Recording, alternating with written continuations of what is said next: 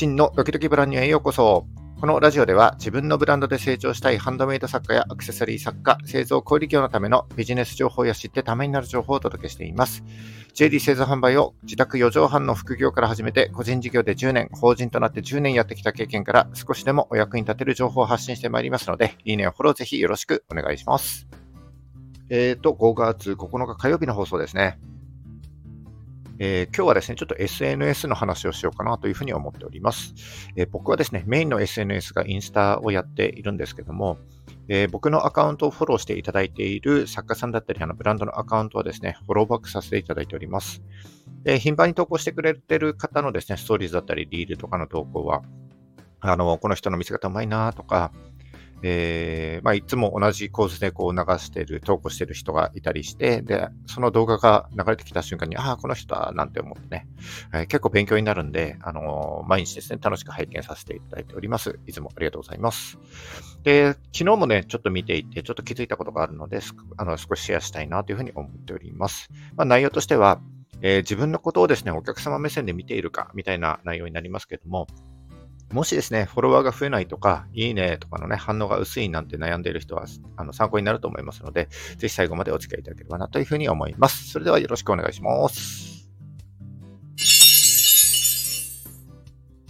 はい。えっ、ー、と、まあ、インスタでも TikTok でも、あの、Twitter でもそうなんですけども、まあ、自分の投稿って自分のアカウントからこう見ていると思うんですけれども、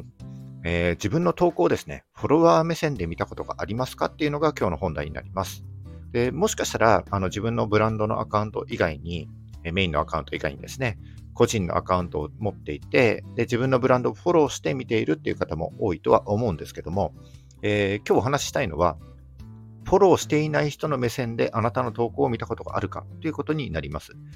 えー、まあ、インスタでも TikTok でも、えー、フォロー前とフォロー後ではですね、微妙にこうボタンの見え方が異なりますので、えー、例えばインスタの場合だと、リールやフィード投稿、ストーリーズなどありますけども、こう自分のアカウントで見ていて当たり前だなというふうに見えていることも全然ね、違って見えるんですよね。で、それと同時に考えてもらいたいのが、えー、あなたをフォローしていないユーザーがですね、あなたが投稿した動画だったり、投稿を見たときの、そのユーザーの目線になって見てもらいたいということになります。SNS 見るときって、こう電車の待ち時間だったり、誰かと待ち合わせしているときだったり、あと寝る前とかですね、ちょっと時間があるときに見ると思うんですけども、えー、その時の状況をですね、少し分解して考えてみることで、えー、あなたのブランドのことを知らない一般のお客様の気持ちに近づけるかなというふうに思うんです。なので、えー、そのあなたのことを知らないユーザーがですね、あなたの投稿を見たときに、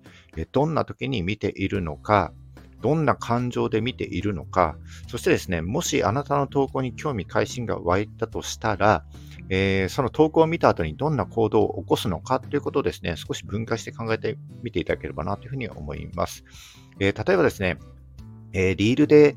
あなたのとこがこう流れてきたとしたら、おそらくね、プロフを見に行くと思うんですけども、えー、プロフに飛んだ時にですね、やっぱりね、アカウントに世界観がなかったり、自分にとって役立つ情報がないとね、フォローはしないと思うんですよね。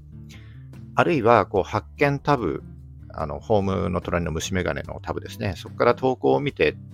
見つけたとしたら、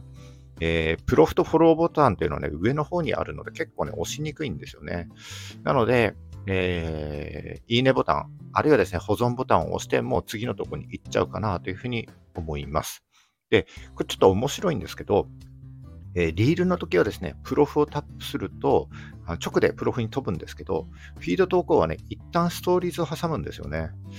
これは、あの、インスタのアルゴリズム通りかなと思ってて、あのどちらかというと、リールは新規集客向けにあの作られている機能であって、で、フィードがですね、あのフォロワーもしくは、えー、自分から情報を求めているあのニーズがですね、顕在、ある程度顕在化している人向けの投稿機能なんだなというふうに言えます。えー、なので、これできることであれば、えー、フィード投稿とリール投稿、両方やった方がいいんですけども、両方難しい人はですね、リールに投稿すると、フィードにも反映されますので、どっちかというとリールに注力してみてもらえればなというふうに思いますね。はい。で、まあ、そんな風にして自分のアカウントを、えー、自分のことを知らないユーザー目線、フォロワー外から見てみようということなんですけども、えー、もし、あの、自分の投稿を自分以外のアカウント、フォローをしていないアカウントの目線で見たことがないっていう人はですね、あの、ぜひメインのアカウントとは別に、リサーチ用のアカウントをね、作ってみていただきたいなというふうに思います。あの、SNS たくさんあるんですけども、まアルゴリズム的にですね、インスタが最も勉強になるなというふうに僕は思っていて、え、なぜなら、えー、こう投稿しますよね。あの投稿すると先にフォロワーにリーチして、で、その後ですね、フォロワーのフォロワーだったり、とシードアカウントと呼ばれるフォロワー予備軍のようなフォロワー外のユーザー層にリーチしていくからなんですよね。で、そのアカウントなんですけど、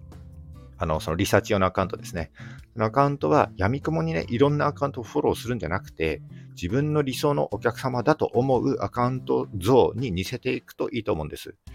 なので、えー、今いる自分のフォロワーの中でも、あ、この人が理想のお客様だという人をね、ピックアップして、で、その人がフォローしているアカウントをフォローしてみて、同じような状態に、えー、作っていく、似せていくということが最もベストかなというふうに思います。えそのリサーチ用のアカウントでチェックしてみて、あなたのアカウント投稿をですね、チェックしてみて、